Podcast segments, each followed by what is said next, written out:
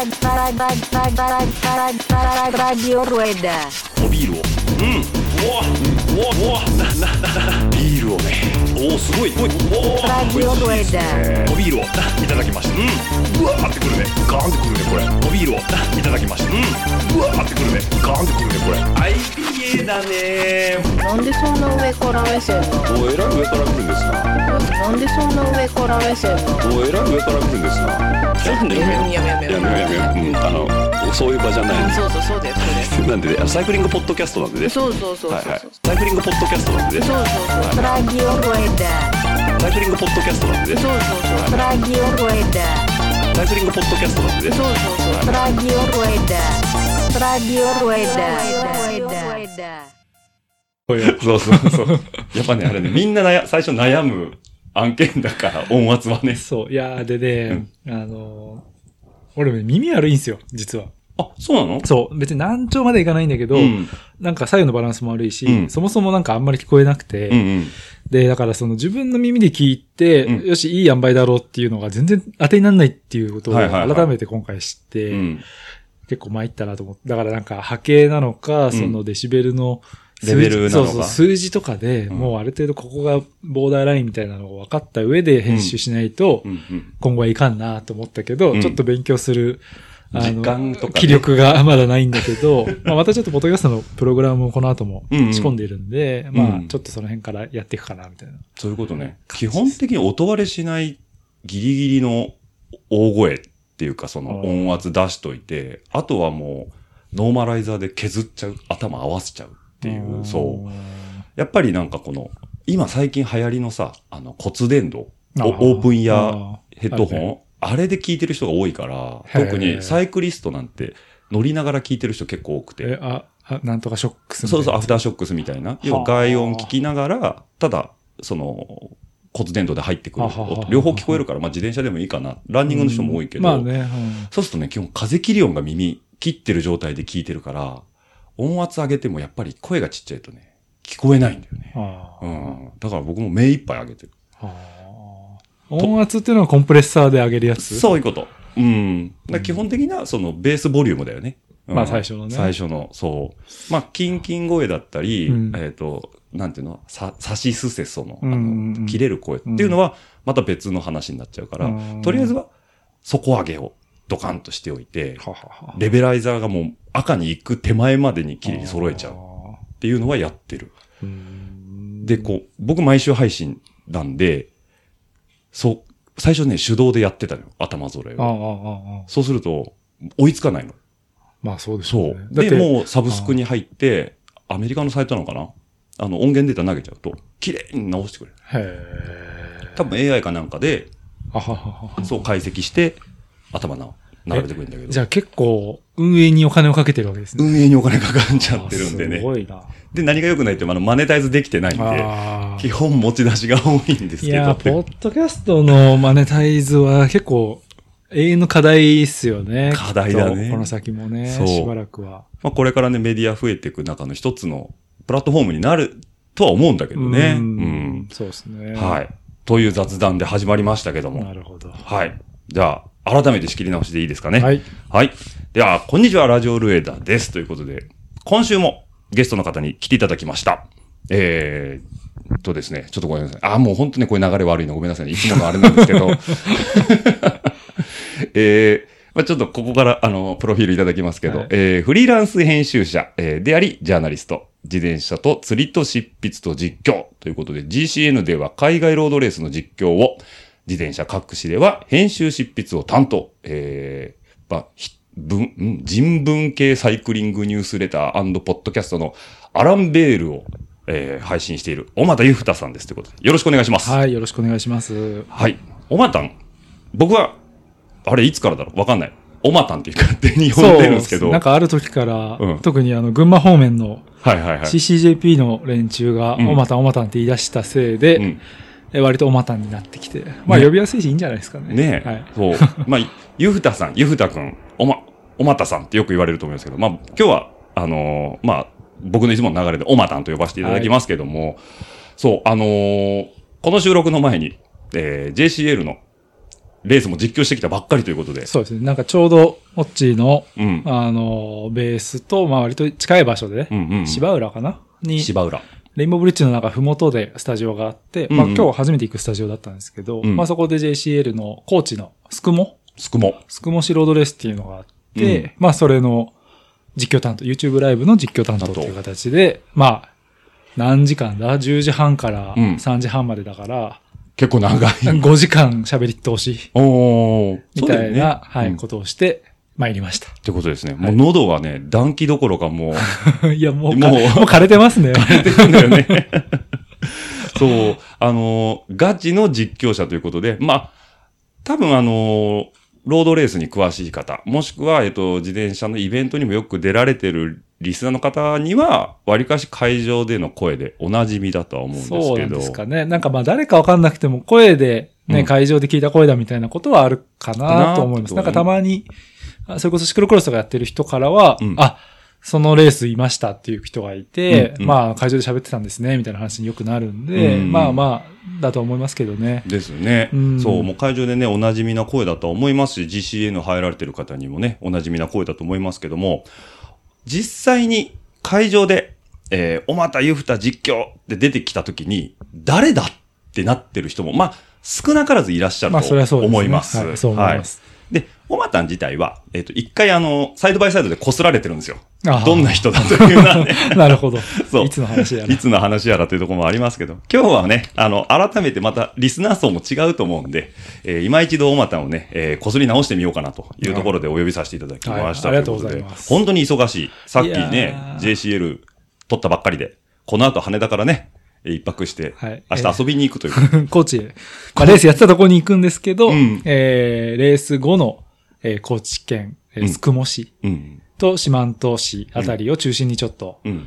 あの、水辺をディグってこようかなと。ディグってこようかなということではい思っております。自転車持ってくの？持ってかないです。釣り竿すいません。はい。釣り竿釣り竿5本入れました。用途別にね。用途別に用途別にということで。はい。まあ、あとはね、あのー最近、えー、フランスの方にも行ってたんでね、そういう話もちょっと聞きながらやっていきたいかなと思うんですけども、ちょっとね、多面にね、えー、いろんな活動されてるオマタンなので、えー、どっから聞いていこうかなと思ったんですけども、はい。はい。ラジオルエダ的に言うと、えー、生まれからなんですよ。生まれ。生まれああ、なるほど。はい。ちなみにどちら生まれですか？僕はね、東京生まれのシティボーイなんですよ。お、シティボーイです。あ、それシティボーイっていう異名もあったね、前。一時期ね。一時期ねはいまあなんかだ、あんまり垢抜けなくなっちゃったんで、垢抜けなくなっちゃったんでっていうか、もともと垢抜けてないんで、ん。まあなんかだんだん。で、一応、念願かなって東京住んだりしたんですけど、うんまあまあ、なんかあんまり結局フィットしなくて、田舎に引っ込んだっていうことで、うん。まああんまり言わなくなりましたねっ。てことだね。はいシティボーイというから、はいローカルボーイに。そうですね。はい。まあ、そっちの方が落ち着くのかもしれないですけど、カントリーボーイって感じですね。カントリーボはい。東京生まれってことは、はいどの辺だった？ただまあ、そこがいいとこなんですけど、うんなんか、いわゆる23区じゃなくて、うんえー今西東京市になっちゃったんですけどほう、えっ、と、田無市っていうところが、田無市。もともとあって、うん田無って西武新宿線沿いなんですけど、だかうん。らそこの田無、うん。田んぼがないって書くんで、まあ、どんな都会やねんって感じなんですけど、まあ、田無の生まれ、うん今にうん今西東京市っていう感じですね。っていうところですね。はいえ、そちらの方の生まれで、いつまでいたんですか？いや、もう生まれてうん、数ヶ月で、その、埼玉の、うん。まあ、反応ってはいはいはいはい。いう、よく言ってますけど、まあ、厳密には日高っていう隣に市があって、うんまあ、自転車、関東でね、自転車乗る人は結構あの辺り走ってると思うんですけど、はいはいはいはい。まあ、その日高っていうところにもう生まれてすぐ行って、はいで、そこでもうずっと大学卒業ぐらいまで。卒業までですね。小中高大と、はい。その、反応育ちということで。そうですね。もうあのエリアですね。エリアですね。はいああ。ちなみに、幼少期、スポーツってなんかやってたんですか？いや、やってなくて、うんえー、やってないですね。まあ、中学校の時テニスやってて、うん。まあ、左利きだったんで、あ、左利き？そう、左利きっていうのは、ああいう球技は、あの、あのレベルでやってる限りは結構いいんですよ。そうだよね。はいうん結、局、対戦相手は左利きに慣れてないけど、うん僕は右利きの人とばっかり練習してるから、うんうんうんまあ、武器になるもんね。大会でパーって、県大会、県大会っていうかその地方大会とか行くと、うん地域大会行くと、まあ、慣れない人たち。ちと戦うから、うんまあ、あの、で、ソフトテニスだったんで、結構そあ、のね、はいはい。ドライブかけて。そう、サーブのカットとかで、うんあの、いつもと違う方向に曲がるからみんな取れないみたいな感じな,、うんなうんなるんですよ。うんだからそれで、テニスはまあ頑張ってましたけど、うんまあとはいえそんな、県大会でに行くレベルくらいで、うん別にそこですごい勝ちまくるとかじゃなくて、市で、その日高市では一番になったことはあるんですけど、でもその、ダブルスだし、僕の実力でもないし、あ,、うんとね、僕背低かったんですよ。え、今だって181 1あるんですけど、ょ？当時は？中1で入った時147しかなくて、あ、低いね。で、中2の時とか前から2番目だったんですよ。はいはいはいだはい。からなんかその、ソフトテニスって前衛と後衛があって、うん背が高いやつは前衛で、うん。まあ、球を拾う。キャッチできるようにして、うん。後衛はすばしっこいやつみたいなイメージで勝手に後衛になっちゃって、なるほど。そうそう。まあ、それはそれで楽しんでたんですけど、うんまあ、とはいえそんな大したレベルでやってないんで、うん。で、高校入って、公式、高校って公式テニスになるんですけど、まあ、公式テニスがちょっとなんか、性に合わないというか、うん馴染めなくて、じゃあどうしようかなと思って、うんうん。まあ、剣道やろうかな、みたいなことを思って。剣道？そう。その時ね、あの、ルローニケンシンという漫画にハマってて、ありましたね。そうそうでそう。なんか剣術いいな、みたいな、単純なこと考えたんだけど、うん剣道ってもう高校から始めるものじゃなくて、そうね。うん。ずっとやってる人のスキルとの差がすごいもんね。そうなの。んで、その年は僕しか未経験者いなかったから、うんまあなんか誰も教えてくれないし、うん。まあなあってなって、1年で辞めて、うん。で、その後自転車と出会ったんですね。あ、そうなのね。高2の春からら自転車始めました。自転車うんじゃあ、自転車始めたの大体一緒だわ、俺も。あ、本当。うん。でも結構僕らの年代だと、うん高校から始めた人少ないじゃないですか。少ない。ねね。そうそう。だから、あれ、オッチ今いいくつだっけ？今僕よん、こと今度40になる。?40? う？ん。おまたいくつだ今ね、36? 36? あ、まあでも大体同じ世代だもんね。うんまあ、高校と中学校くらいの差だから、そうだからねジェネレーション的にはね、一緒だと思うんですけうど、そっか、じゃあ、2000年前後くらいに始めたって感じですか？そう、に、えっ、とね、98年とかだったかな。ツールド北海道で、ブリヂストンアンカーの、うんえー、橋川さん？はいはいはいはいが優勝した時かな。あ。すごい覚え方してますね。いや、あのね、NHK のドキュメンタリーで見たの。ロードを始めたのはそれが最初。マウンテンバイクで、あの、山の中ゴロゴロ走ってたのはもっと前からやってたんだけど、あただあれってなんかほら、マウンテンバイクブームで親が買ってくれたから、あ、そういう乗ってたみたいな感じだったんだ感じなんだけど、その競技っていうかスポーツサイクルとして入ったのは、そこなの。あ、ロードレースからじゃあ、競技としてはね。そう。そう僕は逆っすよ。あの、んクロスカントリーから入ったから、うんうんうん。しかもなんかまあ一応レースするっていう建前でうん。始めたから、うんあの、ロードはむしろ全然後で、はいはい。高2の時にマウンテンバイク買ってもらって、うんまあやりたいって言って、うんうんで、親がマウンテンバイク乗ってたんですよ。はいはいはいその90年代初頭の、うん。あの、ブームだった時に。あ、そのマウンテンバイクブームがあった時に？ね。そうそうそうそう80年代後半から90年代頭の、まあ本当にあの、ダートブロスとかが、はいはいはい。ヤンズさんたちがね。そうそう、ブイブイ言わせた時に、父親がその時のマスターズクラスとかで黒缶レースを走ってて、うん。結構早かった。うん。うん。うんで、なんか、家族旅行はみんな自転車レースだし、うん。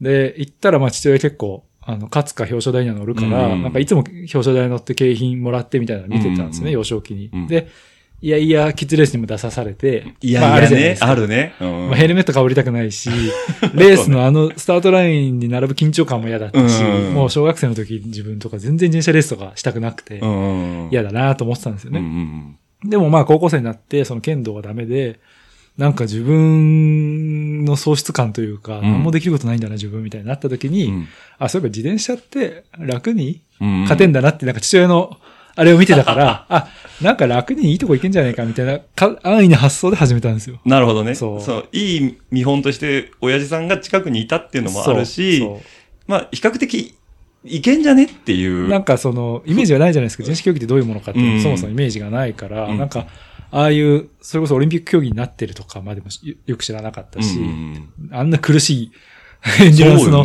スポーツだなんてのも知らないし、しかも、まあ当時、まあ今もそうだけど、割かしまだマイナいやマイナーーですね。だもんね。うんだ知り合いががレースやってないと会場にもそもそも行かないだそうろうですね。し。そうそう。いや、まさにそうで。うんそうそう。でもそういうタイミングでしたね。うん2000だからそれが、2001年、2年 ?2002 年くらいかな2002年ぐらい。はいは、その J シリーズのスポーツクラスとか、あ高校生で、JMA がまだ主催でやってた頃だね。あですねですねね。まさにだから JCF でクップドジャあパンになる前の J シリーズのことっていうことでね。え、そうなると、最初に買ったバイクっていうのは何まあ、あの、買ってもらったんですけど、買ってもらったバイクうんまあ、父親としては自分がすごいやってた自転車を息子がややりたいって言ったのは結構嬉しかったらしくて、で、父親もブランクあったんですよ。もうしばらく自転車乗ってなかったんで、だから家には自転車あったんだけど、まあ、当然フルリジットの。リッチーの P23 とか21とかあるんですけ、ど、名車じゃないですか。あとザスカーとか。ザスカーとかね。でもまあフルリジットか、いいとこフロントフォークのトラベル量が30ミリみたいな、そういう世界。しかもフロントフォークもなんかウレタンで、のダンパーなんですよね。まだガスそういうとか、ス そうプリングとかじゃない。で、当然感知ブレーキだし、うん。っていう世界の自転車しかないから、うん。で、父親がなんか自転車やりたいって相談したら、まあじゃあ、本本気でやるなら買ってやろうみたいな話になって、で、当時サイクルスポーツを買い、うんうん。書店に売ってたんで買いに行って、うんまあ、今の自転車ってどうなんだろうっつって見たんですよね。で、当時はまだサイスポにもそのマウンテンバイクのページ結構あったんですよ。うんうんうんだから、まあ、まあ、今のマウンテンバイクこういうのかっつって、うんあの、広告もいっぱい出てたし、うんうんまあ、マウンテンバイク情報もあったから、うんまあ、なんとなくわーって見てて。うんで、結局、その、父親はその90年代初頭の、あの、マウンテンバイクの人なんで、うんクラインへの憧れがやっぱすごいあって。クラインね。そうもあ、 made in USA のね。そう。で、まあ今クラインありますようんでもそのトレックの傘下に入って、っていう、なんかアルミ、すごい大口径のアルミチューブの、うんうん。まあ、あの、20万弱で一通パキパキにり薄いやつだよね。だと思う。ね。そううんでもなんか超レースバイクっていうよりは、まあ若干トレイルライド兼、うんまあ黒缶バイクみたいな、まあトレイルバイクって概念もその頃あんまないくらいだったから、まあそのアティチュードっていう、うんあのバイクを最初に買ってもらって、一代目がクライン。そう。すごいね。そう。ただまああの、もう、あの、あれに入った、トレックの傘下に入った後のクラインなんで、うんうんうん。昔ほどのなんていうか、なんか、ある種のステータスみたいなものはちょっとこう薄れてた時期なんじゃないかなとは思ってますけど、そう、それで2000年ぐらいだよね、傘下に入っちゃったのが。あとはあの時多分ゲイリー・フィッシャーとか、うん。いくつかのメーカーがトレックの下に入ったね。ボントレガーとかまあ。うんうんうん。うん。そういうタイミング、グレッグレモンレモンとかもね、はいはい。確かそうだったし、ちょうどまあそういうあれだったんですね。トレックがランス・アームストロングでイケイケの頃そうですね、まさに。なんだよね。はい、連覇、連覇中の時ですね、ツール・ド・フランスを。時だよね。ううんん。え、じゃあ、その最初のクライン買って、うんえっ、と、いきなりクロスカントリーレースに出る。要は、レース前提で自転車を始めたっていうことですね。そう、まあ、スポーツとしてやりたかったうんうんし、当時はその、あんまりこう、トレイルライドで楽しくみたいなうんカルチャーもそんなになかったんですよね。うんうんうんで、まあ、でも、ただ唯一自分はしこうなったのは、その自分がこ、反応の高校に通ってたんですけど、はいそこ、ちょうど自分が、いその高校生だった時に、あの、まあ今、シクロクロスなんかでも結構ね、活躍してますけど、サイクルハウス三上の、うん。三上さんのお店が反応にできたんですよ。はい、はい。で、あの、そこに挨拶に行って、うんまだ開店前だったんですけど、うんうんうん。サイクルハウス三上が。で、そで話して、うん彼もその時まだやっぱ若くて、うん。僕が16で彼が多分30手前、うんうん。うん ?27、8とかだったと思うんですけど、うんうんまあくらいな感じで、まあなんか高校生が来たと思って彼も嬉しかったのかわかんないですけど、はいはい。結構面倒見てくれて、うん。で、そこのあのクラブライドでマウンテンバイクのツーリングをやずっとやってたんですよ、三上さんうんうん。今もやってるんですけど、うん。そこで結構大人と混ざって、土日はこうマウンテンバイク山で乗ってっていうのをやってて、そこで知り合った人たちで、中でレースやりたい人がいるから、うんうんその人たちに連れてってもらって、会場まで一緒に。そうそう、富士見行ったりととかか、苗場のレースとか、苗場が最初のレースだったかな？うん苗場で一時期あったんですよね。はいはいはいはいあのマウンテンバイクのレースが。あうんの、八代さんがやってるやつあ、八代さんね。そうはいはいはいはいっ。ていうのがま初め。あ、初めでしたね。ってことはね。うんそのお父さんのレースを見て、まあそのイメージがある中で、クライン乗って初レース出て、実際に自分で走ってみるわけじゃん。いや、今までは、コーステープの外からうんうん。コーステープの中に入ってくやっぱ雰囲気とかって思ってたのと違う。いや、もう全然走れないですよね。走れないようねん。だし、うん。僕はもうとにかく下りが下手で。なんかもうみんなすごい下るのに自分だけやっぱ、なんか乗ったまま下れないとか、スピードが出ないとか、すぐ、あの、足をついちゃうとかっていうのは、まあトレイルライドしててもそうだったんですけど、うん。で、まあもう、全然ダメだなってのは分かってたんですけど、うん。まあレースになると、上りもそんなについていけないし、うんうんまあ下りも全然速くないし、つって、結構まあボボコボコにされて、うん。で、ああ、って感じだったんですけど、うん。まあなんか、父親に、あの、練習メニューじゃないけど、うん。まあこう、こんなことしてたらいいんじゃないみたいなこと言われてたのが、うん。近所の、あの、住宅街の、うん。まあ山の中にある新興住宅地だったんで、うん。埼玉のその日高にある。すごい起伏のある住宅地があるんですよ。まあ、うん。割とハイソな高級住宅地って丘の上にあるじゃないですか。はいはいはいはい。あそこをこうぐるっとつなぐみたいな、うんうんあの、ループがあって、で、そこをひたすらブロックタイヤでう、ん。ひたすら何周もするみたいなことをとりあえずやってて、はいはいはい。よく住宅街にありがちな、こう、山を造成して作った住宅街にある、このループができる。そう、うまく取って、で信号も1個しかないみたいな感じはいで、まあ回るみたいなのやってて、でインターバルってこと？いや、でも、あのね、言われてたのは、うん。あの全然お前は基礎もないから、うん。軽いギアをとにかくくるくる回して、うん。母言うなって言われてて、おー心拍上げるなと。そう、だからそれをずっとやっとけって言われて、うん。で、まあ僕当時はすごい馬鹿正直な。素直だったから、うん。言われたこともとにかくやるっていう感じで、そう、それをだから1日4、50分とか、おなー10周とかしたのかうな。ん。もう本当にギアの、本当に軽いとこから3枚目くらいのくるくるギアで、うんただもう母言わないよううん。うに、んずーっとやってたんですよね。うん。なるほど。そう。実際それ効果が出た？まあわかんないですけど、うんそのうちなんとなく乗れるようになってきて、で、あの、トレイルもだんだん分かってきて、うんあの、学校行く前にう、ん。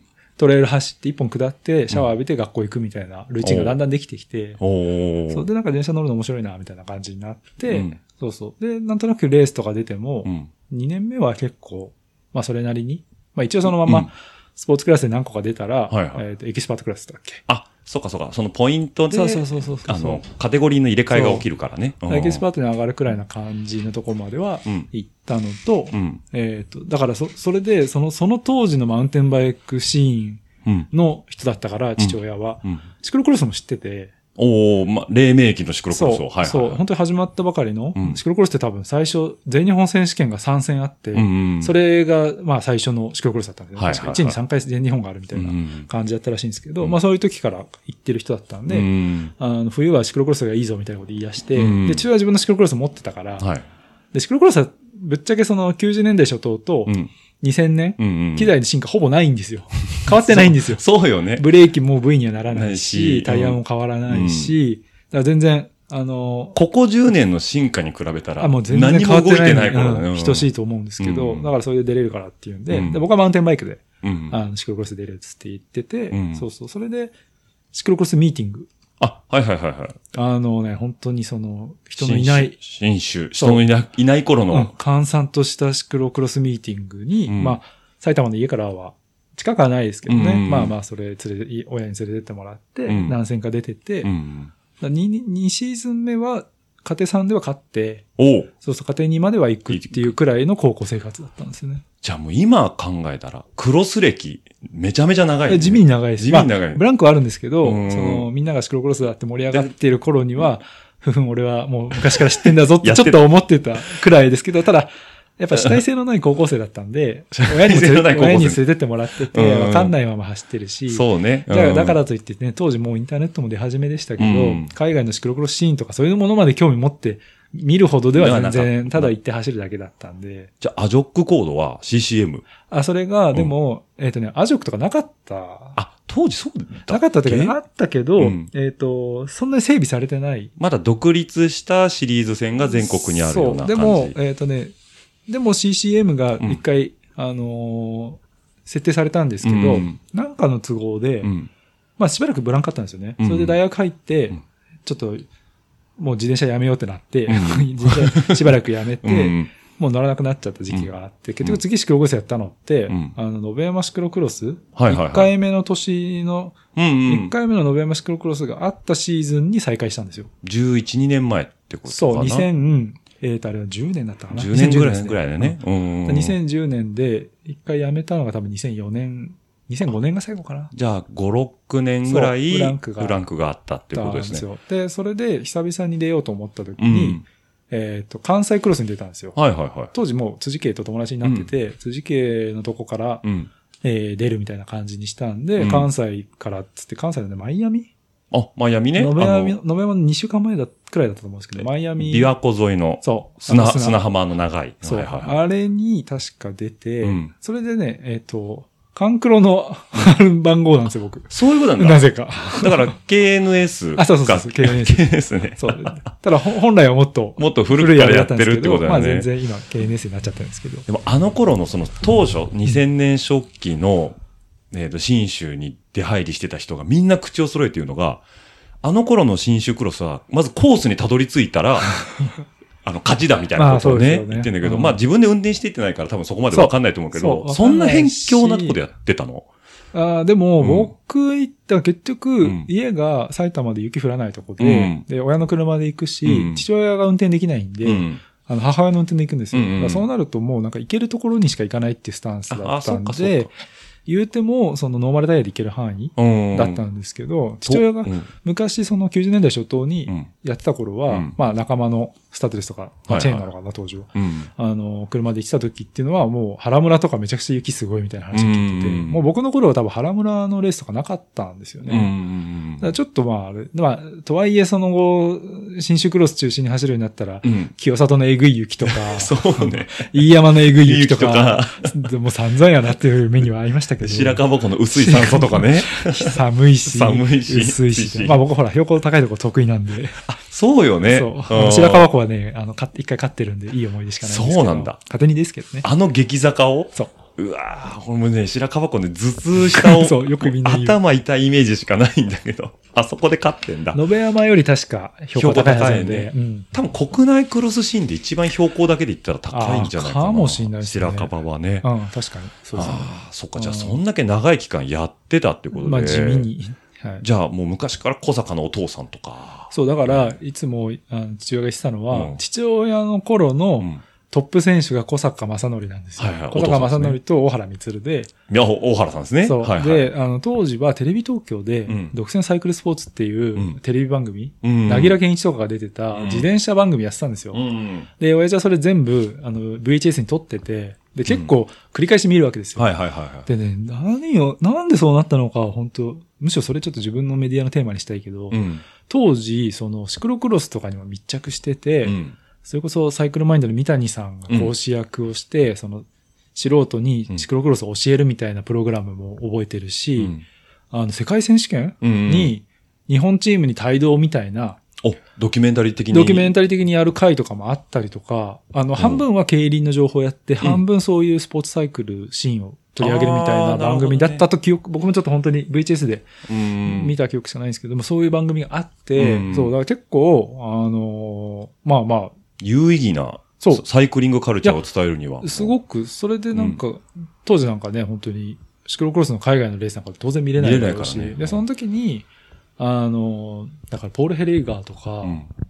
えー、リシャル・グローネンダールとか、みたいな時代。はい。もり、ちょっとさらに昔かもしれないけど、その番組見せたら、うん国際でなのかゾーンホーフェンなのか、えーそれからもう今やってない会場なのかわかんないですけど、うん砂がえぐいワールドカップか世界戦のコースが、うんのシーンが映し出されてて、うんめっちゃその、オランダ人かベルギー人かの、どっちかのライバルの選手にファンが砂をかけたりしてるんですよ。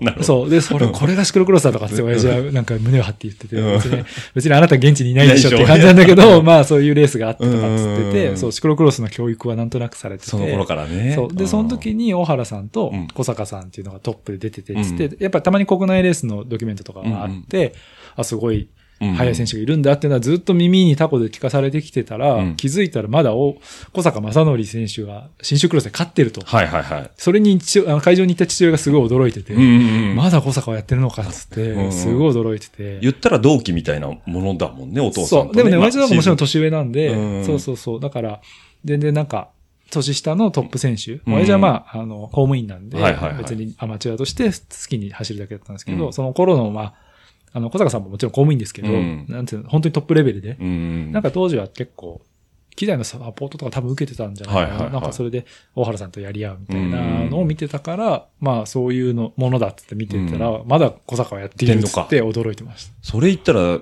大原さんもまだやってますかそう。らね。で、僕だからそれをずっと見てたから、うん大原さんとちょっと残念ながら直接面識はないんですけど、はいはいあの、最近のそのシクロクロスとか、うん。全日本とかに出てくるじゃないですか。はいはいはいで、。勝ってるのとか見て、うんあ、なんかレジェンドだなと思って、一回ちょっとお話ししたいな、みたいな。そうなんだ。そうそうそう。チューブのね、うんあの、大原さんね、これ聞いてくれてるんですよ。あ、そうですか。あ、本当ですか？うんああ、本当。多分届いてると思いまあ、す。本当ですか？はいいや、だから、まあもちろん小原さんよりも、うちの親父は全然年上ですけど、うーん。あの、小原の走りがすごいいいって、綺麗だとかっつって、うんランニングがすごいスムーズだとかっつって褒めてて、もう小さな巨人ってあのことだなと思って。そうそうそう。で、体小さいのにに、本当に速いし、うまいっつってずーっと褒めてうて、ん。で、そうなんだ、小原さんは、とかっつって、なんとなく名前はずっとあったんですけどあっ、てことで。そう、そのうちね、そんな見るなんて思わなかったです。大原さんがいることにより、正則さんはまだ全日本を取ったことがないっていう。そうそうなんですよね。ねだから小そういう坂正則は無冠の帝王っていうね。そう。で無冠の帝王であり、鉄人でありそう、未だに諦めてない気もしますけどそうね。ですね。いや、本当にすそうごいですよかね。。じゃあその、なぎら健一が出てた番組。まあ多分 JKA さんのスポンサーとかなんか多分そうだやられと思います。てたやつとはい。競輪の番組は未だに地上波でなんかやってた気はするんだけあどー、でもなんか本当本当にに、競輪ね、に特化しちゃったそうっていうのと、まあ、オリンピックがね、あの、ここ最近あったんで、まあ、それに対するメディア戦略的にもやってたのかなとは思うんですけどね。あの、独占サイクルスポーツっていう名前の番組で、うん。まあだからやっぱりサイクルスポーツっていう、うん。あのー大きなくくりになってそう、押し出し方したかったんだろうなっていう。うん。まあ当時マウンテンバイク流行っててとか、うん。だからマウンテンバイクのレースとかの結構ピックアップも多かったんじゃないかな、ううんん、と思いますね。テレ東さんかなテレ東。テレ東うん、テレ東大体その手の、そその手の番組構成う。はテレ東さんでで、すよ。いい、ニッチな、こう、かゆいところに手をそ、うね、手が届くのはテレ東さんなんで。いや、すごいと思いますね。ねえ、なるほど。うんなんで、今で言う、まあ、皆さんね、そのテレビで見てる番組ってと、チャリダーが一番今、そうですね近いと思いますうん視聴者多いでしょうし。いやーやっぱりなんかその、うんそこまで自転車知らない人とかと自転車の話すると、うんでも NHK のチャリダーっていうのはたまに見ますとかって言うから、やっぱ知名度としてそう、やは。っぱ見られてるし、すごい、山虫ペダルとチャリダーはやっぱり、まあ、ある種マスですけどね、ねすごいやっぱりその力っていうのは強いなとは思いますね。一般認知度上げようと思うとね、やっぱああいうところがちゃんと支えてくれてないと。そうなん、んそうなんですよ。ね。オマタンはそれ自分で、さっき話じゃないけど、マウンテンバイクレースやりたいっていう気持ちになって始めたじゃない。はい。それは、その単純に、剣道をやめて、その虚無感から次何やろうで選択肢で出てきたってこと？そうですね。単純にまあ、体を動かしたかって、でも別に全然スポーツな人間じゃないし、っていうんで、部活に入る選択肢はなかったし、うんうんうんまあなんか新しいことしたかったくらいな感じっすよね。感じなんだよね。うんだからさ、さっきも言ってたけどさ、その子供の頃って無理やりキッズレース出されてさ、えー、なんかなってあるじゃん。ありますありますうちの息子完全にそれで。いやー、そうだと思います。そう。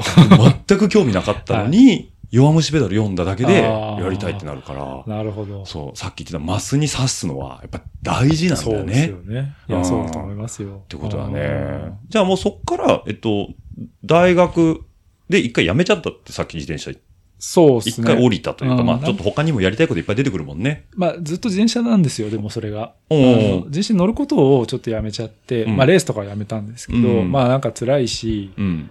それ言ったら身も蓋もないけど、うん。きついし、うんで、なんか東京の大学行き出したんで、うん遠いんですよ、反応というか、あ実家から。通うのが、ギリ通えなくないけど、1時間半、なんなら2時間弱みたいな感じで。反応から？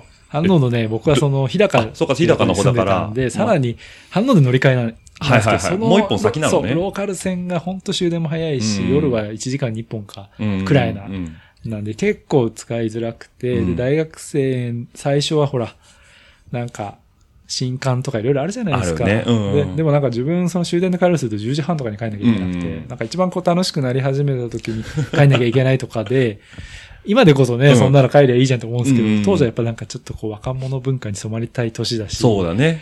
こうみんなキャッキャしてんだから、一緒にの残りたいもんね。そうなんですよ、うん。そういうので、なんとなく自転車乗ってたらダメだなっていうか、家にいたらダメだなみたいな感じにもちょっとなっちゃって、うん。そうだから大学1年生の時は自転車全く乗らなくなったんですけど、で、まあそう、で、自転車もほとんど乗らないし、うん。触れないしで、一、回それで、大学1年の秋にシクロクロス出たんですよ。うん。で、出た時に、まあ、その時家庭にだったけど、うん。練習もしてないし、うん。わって出たら、うん。当時、えっ、と、女子のトップが、マシモマサミさん、うんうんうんうん。で、あの、スペシャルの、あのーはい。えっ、と、何でしたっけ？シーナックか。はい。で走ってたうん、マシモさんに、ん1分か2分後ろからスタートしたマシモさんに、もう結構レースの早い段階でパーって抜かれて、うん。で、もう、あれと思って、うん。で、なんとなくその、女子選手より強いみたいな勝手な思い込みがあったけど、うんうん。もう、後ろついていこうと思ってもライン取りも違うし、うん。全然ついていけなくて、うん。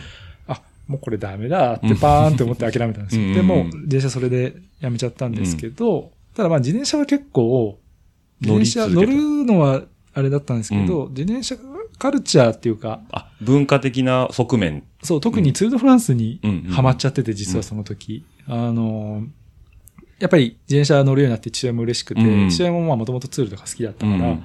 ツール・ド・フランスの本とか結構買ってたんですよはいはいはいはい。ね。で、そういうの、まあ結構貪るように読んでたから、ツールはすごい好き、ロードレース見るのがだんだん好きになってて、ロードバイク持ってなかったんですけど、で、まあ、ロードレースは好きだなーっつって、なんか雑誌とかそういうのはずっと見てたんですけど、自分は乗らなくなって、うん。で、大学1年の時に、まあ、なんか、いろいろその、都会の生活にももちろん馴染めなくて、うん。で、友達もそんなできないし、うん。あなんか結構どうしようもないなみたいな時期があったんですけど、まあその時に、まあなんかどうしようもないなりになんかやるかと思って、うんじゃあツール・ド・フランスで、当時、うんえっ、と J スポーツでツール・ド・フランスのライブやってたんですよ。はいはい当時は。2000年中盤ぐらい。2000年、それ2年とか。2年とか。うんうんまあランス時代。ランス時代ね。はいはいはいで、。本当その頃多分、例えば栗村さんが、うんまあ、あの解説始めた頃くらいなうんとこなんですけど、まあそういうの見てたからうん面白いなと思ってたけど、いかんせんね、なんかちょっと実況が、いまいちやなって思っちゃったんですよ、うんその時。なんか生意気にも。それはなんか他のスポーツと比べていや、全然そううじゃなくて、なんかもうちょっとレースをうん静かに見たいのになって、静かに言ってたら、あもう蓋もないんですけど、なんかレースをじっくり見 見たいし、風景も見たいけどな、みたいな感じに思っちゃってじゃあ、まあ、せっかく大学で、うん。まあ、あの、哲学科だったんで、哲学科って、うん。まあ、もちろん学校によるんですけど、うん。まあ、いろんな、あるんですけど、一応メインは、うん。フランス哲学とドイツ哲学なんですよ、哲学って。えまあ、うん。インド哲学とかもあるけど、あるけどあと、まあ、うん英米系のちょっとこう分析論的なものとか、いろいろあるんですけど、うん。まあ、まあ、ザ哲学って日本で言うと、うん。まあ、基本ドイツかフランス系なんですよね。うん。まあ、あとギリシャとかもあるけど、で、まあ、フランス語を勉強できる環境ではあったので、あ、じゃあ、ツール・ド・フランスのテレビを、うんあの、実況を向こうの言葉でそのまま聞けるようになるくらいまで勉強すっか、みたいな気持ちになって、うん大学1年の冬から心入れ替えて、うんあの、フランス語の勉強を始めたんですよ。あ、なるほど。そう。じゃあそこまでは結構もやもやとしてたところあ、が。全然もやもやしてて、んもうなんか、なんも面白く、せっかく大学生になったのに面白くもないし、うんまあ、そんなに行きたかった大学でもなかったし、みたいな、うんすごい堂々巡りをしてて、まあ、迷えるティーンエイジャーだったんです。T エージャーだったね。じゃあそれがこうツールドフランスをきっかけに、あ、ちょっと俺これやってみたいわとか、その目標、要はまあ、フランス語をちゃんと勉強しようっていう一つの目標ができたと。そう。で、なんかフランス語の勉強結構楽しくて、うん。僕はもう英語も全然できなくて、うん。あの外国語すごい嫌いだったんですけど、うんうんうん。なんか、フランス語をやることで外国語を学ぶ面白さみたいなのがなんとなく見えてきて、うんまあ文法も好きだったし、うん結構新しい単語を覚えたり表現とかも面白くて、うん。まあついでにそのフランス文化も結構面白くて、はいろんな小説とか、うん。まあ哲学ももちろんそうですけど、うんまあカルチャーみたいな部分も結構面白くて、うんまあそれで音楽とかね、なんかハマって、はいはいはい。ちょいちょい勉強してったみたいな。ああ、そうなのね。フランス文法ってごめんなさい。僕ね、英語もまあ、なんか仕事でビジネス英語ぐらいしかわかんないんだけど、フランス語って全く触れてないんだよね。まあ普通そうですよね。うん。そこはだいぶ、英語の構文組み立てとかとまた違うの？フランスは。なんかうん、基本的な考え、僕、まあいろんな人のいろんな意見があると思うんですけど、僕は結構そんなに離れてないとは思うんですよ。うんうんうん。まあ、主語がバーンってきて、うんえー動詞目的語みたいな。まあ、ただフランス語の場合はそのイレギュラーというか、うん主語目的語動詞ってなる場合もあるし、うんまあちょっと違ってる。あと、形容詞名詞じゃなくて、名詞形容詞。ああ、なるほど。だから、あの、なんて言えばいいのかな。えーっと、まあ、 beautiful bike って beautiful bike。いうか、うん。あ、でも beautiful はフランス語でも先に来るんだよな。いい例が出ないな。えーと、なんて言ったらいいかな。こういう時のね、僕、なんかその、いい例えうをん。出す能力っていうのが、うん。結構欠如してるって思うことが話全然それちゃうんですけど。ああ、なるほど。あってうんなんかすごい言いたいことあるのに、うん。うまい例えが出てこないんですよ、いつも。その噛み砕いて伝えるとか、置き換えて伝える。置き換えがね、置き換える能力が全然なくて、それ比喩比喩的な。比喩というかか、具体、具体例ですね。うん具体例をしっかり出す力があんまなくて、比喩はまだいいんですよ、なんか。うんでもなんかその具体例出す力ないって、ライターとしては結構致命的じゃないかな。結構、結構悩んだりしてるんですけど、うん。そうそう、今みたいな感じで、うん。そのね、そう、フランス語の、そうね、えーっとな、ビ beautiful じゃダメなんだよな。え、フランス語で、 beautiful というのと同同同等の言葉って単語って何が？ボ、んボ、ボボ、ボあ、ボ。ボ。ボだけで美しい美しいなんだ。そう。あなんかでも、うんあのー、例えば、まあ、あの、男の人のことをゴッスって言うんですけど、ゴッスまあちょっと砕けた言葉はいでゴッスって言うんですけど、ゴッスだから、ボ、ゴッス、ボゴスって言うあ。と、うんもう、あの、かっこいいやつっていうか、イケてるやつみたいなあイケてるやつ言い方になるんですよ。はいはいはい。でも、あの、女の人のことを、うんまあ、あの、女性のことフィーユって言うんですよね。ミルフィーユ。ああ、ミルフィーユは違うな。あれは、あのまた違う話なんですけど、フィーユ。まあ、あの、まあ、フィーユって言うんですけど、フィーユは、ボーフィーユって言えなくて、うん。ベルフィーユって言わなきゃいけないんですよ。女性向けの形容詞。そう。形容詞の変化をして、形を変えないと同じ、語語感は同じなんですけど、うん。あの、言葉は同じなんですけど、うん。女性形にしなきゃいけないとかがあるから、うん。まあ、覚えなきゃいけないバリエーションが2つあるし、うん。だし、まあ、その、順番、うん来る語順っていうのも基本的には英語と逆。逆。ただたまに英語と同じになる時もあったりとかして、はいはいはいはいもうケースバイケースなんですけど、うんまあそういうちょっと複雑な部分はありますね。英語と逆になると、日本語と同じにならないです。えーっと、そうとも限らない。だから、えー、美しい自転車だったら、まあ、でも、そう、あでも美しいはダメなんですよ。美しいは前に来ちゃうから、えーっと、まあ、し、あ、わかったわかった。あ、色にしよう。うん色にしようかうんあの、白い、はい。白い自転車っていうのをホワイトバイクってホワイト言ってますよね。バイクですねうんでも、あの、フランス語の場合はベロブラン。自転車白って言い方するんですよね。はいはいはい。だから、白い自転車っていうから、うん日本語は英語と一緒なんですよ。逆に。ああ。だか、ら多分英語ってちょっとすんなり理解しやすい。そっかそっか。そう、だからフランス語の時はもうそこの白いバイクとかっていうと、うんそう、あの、セッタンベロ、ブランって言わなきゃいけなくて、うん。で、まあ、ベロは男性名詞なんで、ブラン、ブランなんですけど、うん例えば、ベロって男性名詞になる男性名詞になる自転車はじゃない、男っていう認識なの？そう、で、そこの男性系、女性名詞、系男性名詞、女性名詞はうん、別にね、あんま関係ないんですよ。そのものがそれに属してる。だからよく言われるのは、うん。えっ、と、月と太陽。まあはいはいはい。で、えっ、と、月、太陽は、うん。えー、あ太陽男性名詞で、男性名詞だね、イメージ的に。えーっと、月、あ違う違う違う違う。これもう本当この、このさ、例えっていうか、具体例出すのの下手さよ。ごめんなさい。いやいやいや全然そう、太陽はいいんですよ。えーっとね、僕言いたかったのはワインとビールですね。ワインとビール。うんああ、ワインは男性名詞。そう。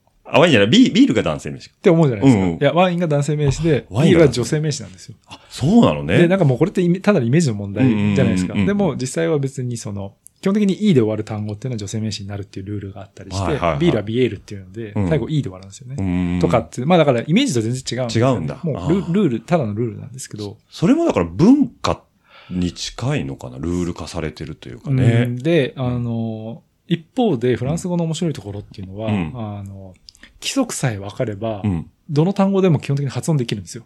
ほう。英語ってうん規則ないじゃないですか、発音に関して。ないね。覚えるるしかない。から、どっちかというとフランス語の方が、うんあの、ユニバーサル言語になる、なり得るんですよね。なり得る、そし、あの、その、こう、発音構造になってるってことだねもうちょっ。と発音構造もそうだし、うん多分文法とかうんもかなり論理的な部分が大きくて、うん英語は結構そういうのを研ぎ、削ぎ落として生まれた言語なんで、英語はその分アクセスしやすくてみんな話しやすくて通じやすいみたいな特,、特性もあるんですけど、うんフランス語の場合は結構かっちりしてて、ルールが、ルールがほぼ絶対みたいな言語。うん。うんうんうん。なんで、そこのちょっと厳密さみたいなのももしかしたら、まあ良かったのかもしれないですけど、うんまあまあまあ、その面白いなとか。にフィットしたってことあまあ面白いなと思って。ってそうそうそうそう。で、実際にツールドフランス、要は J スポーツやってるけども、あれってでも実況入っちゃうじゃないさっき言ったみたいに実況解説入っちゃう。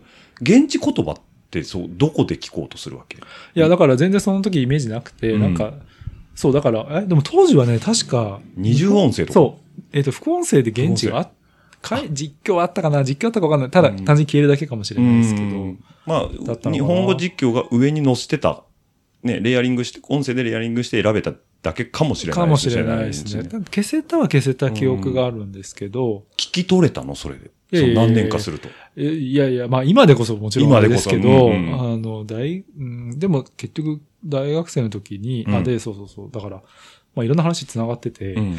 あの、まあ大学1年の冬にフランス語よし頑張るぞって、うんうん。えー決める、うんで、大学1年生の春に初めてフランス行くんですよ。はいはまあ、アルバイトしてお金貯めて、あの、が大学がやってた語学研修みたいなフランス旅行があって、はいうんまあ、手のいい。い。うんうん。手のいいね。でもなんかその遊びに行くだけは嫌だったから、うん語学の勉強しっかりできるみたいなやつで、結構厳しい。うんうんうん。せっかくフランス行くのにフランス語の勉強しかしないみたいなプラン、うん。ほぼね、うんうん。プランだったんですけど、それに志願したら、うん。自分の大学からは自分一人で、うん。あと他の大学の、あの、結構熱心にやってる人たち、うんうん。しかも学年一個上、はいはい。大学2年生とか、うん。さフランス語も結構できる人たちと一緒になって、うん。それでフランス、トゥールーズって街だったんですけど、うん。まあ行って一週間くらい勉強して現地でってかって、うんうん。まあや、それが初めての海外で、うん。まあもう、なんか、脳天を撃たれたような衝撃を受けて、おおやっぱ現地で触れるフランスに。い。や、もうすごい、いろんなことに感動して、おおまあカルチャーショックですよね、本当に。まあその、だから日本から映像越しで見てたフランスと実際に行って空気感に触れたフランスが全く違うと。違うし、うん。まあ、当時はそれこそそのネットもそんなに映像とか見れる状況じゃなかったから、うん。フランスの映像みたいなのって映画、DVD とか借りてきて見るかとか、うん。まあ本、雑誌とかで写真見るかとかしかなかったんで、本当に現地に行って、なんか吸った空気感とか人の接し方とか、うん。みたいなことに結構感銘を受けて、うん。そうそう。え、でカルチャーショックがあった？めちゃくちゃあった。例えば？うーん、なんだろう。なんか、なんだろうな。まあ人そのものだったりとかするのかね。まあ人はやっぱりすごい興味深くて、うんで、なんかその、向こうで日本語勉強してるフランス人のグループとうん一緒にちょっと勉強するみたいな時間もあったりとかして、フランス人の若い子たちと、自分と同世代くらいの子たちと接する機会とかもあって、うん。まあいろいろ意見交換とか、まあみんな大体漫画の話をしたがるんですけど、あ、もうジャパニーズといえば、まあもちろん漫画だろうと。もう今も多分そうだと思うんですけど、うん。フランスの若い人で、うん。日本に興味がある人の、まあうん。半分以上が多分漫画。が好きだから、うんアニメ漫画が好きだから、まあそうそういうことも知らなかったんですよ、うん行くまで。。あ、そうか、日本がどう見られてるかとかもね。全然わかんもないし、だからそれも結構ショックというか驚いて、うんなんか日本人より漫画みんな知ってるじゃんみたいな。で、結構当時、ナルトとかハンターハンターうんが、うん。あの、結構な日本の観光館にうん。近いところまで翻訳されてたりとかしてて。それも結構衝撃を受けて、うん。あ、そんなペースで、あの、日本の漫画が翻訳されてるのね、みたいなうん。のもあって、まあまあ、それで、あの、その時仲良くなったやつが、うん。ハンターハンターを、漫画をくれて、うん。フランス語版を。うん。で、ハンターハンターはもう、10、10、10巻くらいまでかな、うんその当時。ちょっと何冊まででしたか。うんあの、もう大体空で言えるくらい読んでたから、はいはいはいはそれでフランス語読んだら結構勉強になって。い。なるほど。このシーンはこういう風に書くんだ。そうそうそうこの表現これなんだ、みたいなのがあったりとかして。はいはいはい。漫画で日本、あのフランス語勉強するってことが今日本人できるから、うんうんうんめちゃくちゃいいじゃんみたいなこともちょっと思ったりとか、まあそういうのもあったし、うんうんうんうんまああの、若気の至りですけど、うん。あの、フランス人の女の子と仲良くなって、うんうん。それもなんか、すごいやっぱ興味深くて、やっぱりなんか現地の、まあ女性とっていうかまあ、ね、女性に限らずなんだけど、そっちの人と直でそう、親密になると。そう、密なコミュニケーションをするようになると、そう。やっぱりすごいなんか、いろんな違いとかが見えてきうて、ん。いや結構ピュアに驚いてましたね、いろんなことに。それはもう文化一つとってもそうだし、その、まあ言語もそうだそう。しい、や、朝ごはんにその、コーヒー飲むじゃないですか。飲むね。あの、ボールで飲むんですよ。ボール？カフェオレボールって言うじゃないですか、日本でも。あ、いいよね。うん。で、まあ、カフェオレじゃなくてもいいんですけど、まあ、あの、普通のコーヒーうんをボールになみなみとついて家では出てくるんですよ。あ、で、こうやって飲むんだみたいなのとか、そんな単純なことでも結構びっくりしたりとあかイタリア人がエスプレッソこんなちっちゃいのに飲んでんのに。いや、そうそう。だからご飯とかも全部衝撃的だったしうん、まあもう結構、当時は、なんだろう、毎日パン、バゲット？バゲットね。はいはいだから、最初はうまいとか言ってたけど、うんだんだんもう飽きてきた。嫌になっちゃって、もうなんか日本の食事食べたいとかって結構一週間目くらいでグロッキーになったりとか。でもフランスってご飯美味しいって言うよね。まあ美味しいっすね。うんあの、うん、ちゃんとお金を出すってあしかるべきとこ行けば美味しいって美味しいなパターンですね。なんか、イギリスはそうでもないって聞く。イギリス、は、特に僕がそんな海外行き出してた頃なんかはあんまりよよろしくなかったんじゃないですかね。うん。なんかでも、その後ラファの仕事するようになって、うん。イギリスは何回か行ったけど、うん。別にまずいって印象なかったですけどね。あだいぶ変わってきたのかもしれないですね。もイタリアは安定して、どこで食べてもうまい。美味しい安くてうまいっていうのは、うん。もう覆らないですね。そうね。うん。じゃあ、そんだけフランス行って、お酒をまた飲めるよね？い。や、でもね、うん。当時は全然飲めなくて、うん飲もうとも思わなくて、うん。というか、あの、なんでその大学生活の滑り出しに失敗したかというと、うんまあ自転車好きだったから、うん大学の自転車サークル入ろうと思ってたんですよ。はいはいはいはい。競技部はもちろん、あの、まあ体育会系だしねそう、全然そんなんじゃないから、まうんあ楽しくそのツーリングとかする自転車サークルが、まあ結構自転車、大学の花じゃないですか。そうねある種の。うんうんで、そこから自転車始めるみたいな人もいるから、うん。なんか青春っぽくていいなと思って、うん。うん入りたいなと思って、うん。あの、その新刊コンパに。行って、今でも覚えてるんですけど、うん。あの、桜の時期で、うん。その花見をしながらうん。やるんですよ。だ大学の前にお堀があって、うん。そこが花見スポットになってて、で、新刊やるよっつって、うん。で、なんか、まあ、当時まだ18歳で、うん。酒、高校生の時なんか飲みもしなかったんで、まあそうだよね。うん。自分が飲めるか飲めないかもわかんなくて、その新刊に行って、まあ飲まされるというか、うん。飲むじゃないですか。まあ勢いでね。言うても、うん。まあね、本当は10代なんでよくないんですけど、まあ流れで飲むじゃないですか。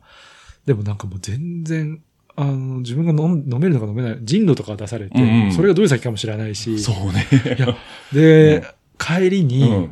あの、どうしても気持ち悪くなっちゃって、長いんですよ、そのさっきも言ったけど、うん。大学から家までが。うん。で、帰りの電車の途中でもうあまりに気持ち悪くなっちゃって、うん。急遽駅を降りて、うんで、そのトイレから出れなくなっちゃったんですよね。出れなすぎて、うん。あの駅員さんがガンガンガンって来て、あの解放されるみたいな気はいはいはいはい。がして、うん。非常に辛い思いをしたんですよ。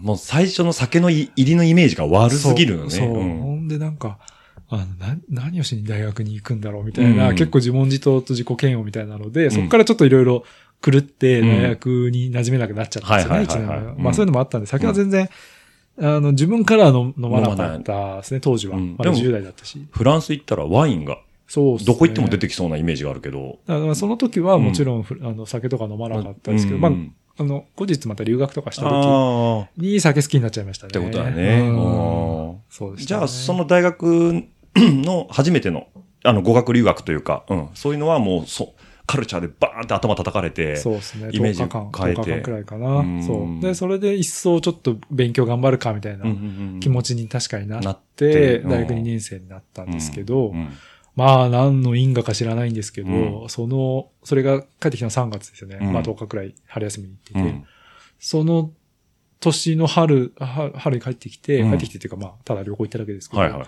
で、その年のツール・ド・フランスに行ってるんですよ。お7月に。それは、見たいから行ったってことだよね。じゃなくて、うん。あの、そうそう、だからその、いろんなアルバイトダメになってたんですけど、うん。その前の高校3年生の時は、うん。実はその自転車関係のアルバイトしてて、お大学決まった後、推薦が決まっちゃった。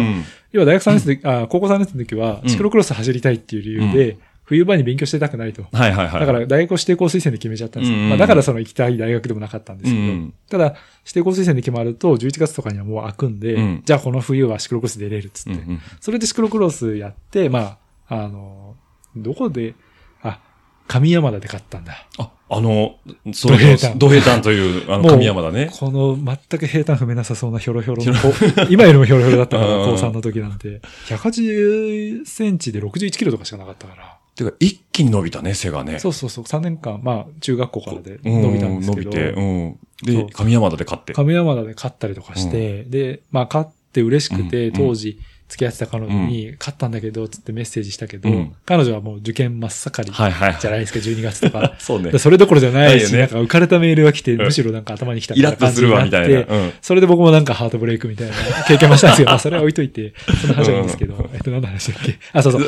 あの、そう、まあそうやって高校の時は、うんあの、大学早めに決まっちゃったんで、うん冬にちょっと暇になったんですよね。はいはい。そしたら、あの、今、今はシクロワイヤードの編集長ですけど、うん綾野さんがうん近所に住んでて、うん。で、その三上さんのところのライドでたまに一緒になってたんで、はいあの、暇ならうちでバイトしないよって呼んでくれてて、うんそれでね、当時ね、あの、オッチも多分覚えてると思うんだけど、はロードバイクパーツカタログっていう、持ってましたよ。あれでしょ？ありますね。あれをもうひたすら見てるじゃないですか。分厚いやつだよね。そうそううんあれの編集を、あの、執筆と編集を綾野さんがやってて、ほうほうほうで、。それのお手伝いを僕するようになって、え、ってことは A 出版？そう、え ?A 出版さんね。えまだ本当に A, A が A だった時だし、純 A ん。の頃ですね。そう。だし、はいはい。うん。そう。で、その、ロードバイクパーツカタログとかのなんか写真の整理とか、はいはいはいはい。まあキャプションのそのうん。情報。まあ当時はまだウェブサイトがあんまりないから、メーカーのパンフレットとかから、うんこのステムは何ミリ何ミリ何ミリ何ミリがあって、うん。何グラム何グラム何グラムとかっていうのを全部こう書き出す、自分の手で打ち出すみたいなアルバイトとかをしてたりして、まあそこで綾野さんのところで、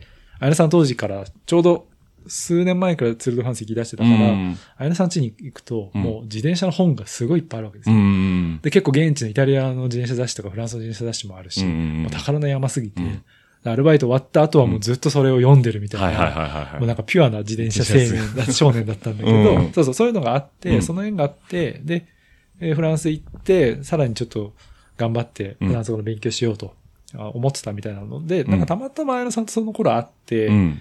で、フランス語やってんだ、みたいな話になって、で、またうちでバイトしないみたいな風に誘ってくれて、うんそう、それで、あのーちょっと出入り、綾野さんのスタジオに出入りするようになってたら、綾野さんがフランス語できるんだったら、うんトゥードフランスに、まあドライバーでもいいから来なよって言って。なるほどうんそう。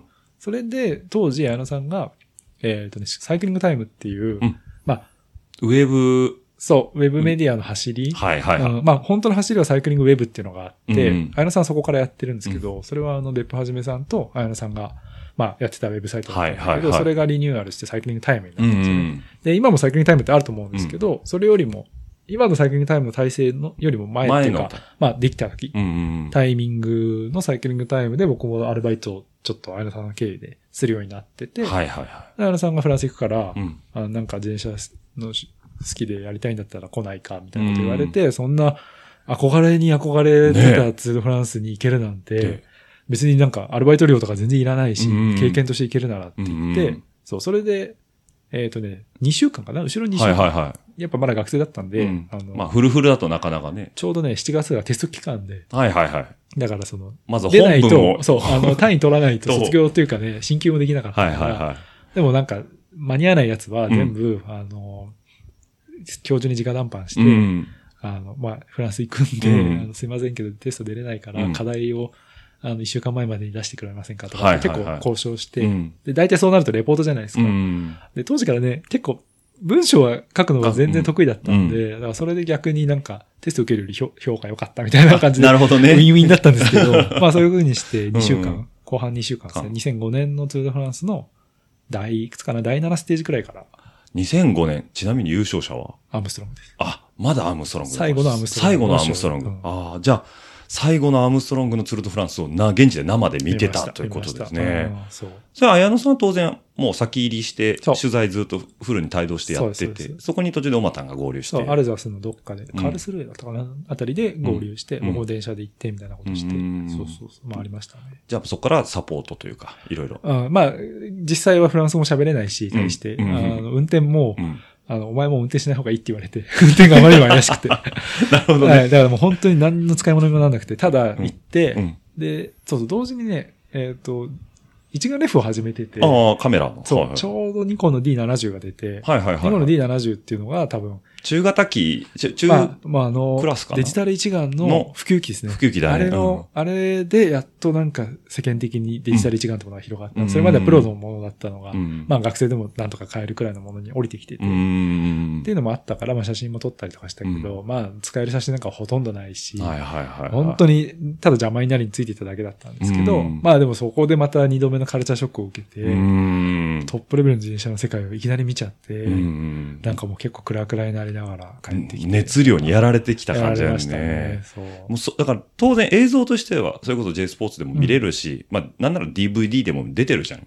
あれを見てる感じと現地行った時の、まあ、リアルな熱量っていうのはもう全然違うもの。そうですね。でも、当時はやっぱり、うん一ロードレスファンだったんですよ。うんミミーハーというか、うんだからあの選手はあれあれこうで、うん。選手同士の関係はこうでとか、うんチームがとかっていう、なんか、まあ、純粋にロードレースのファンとして楽しんでたかうんら、なんかすごいそこに感激しすぎてたかな、みたいな。はいはい、はい。今思えば。う。うんん。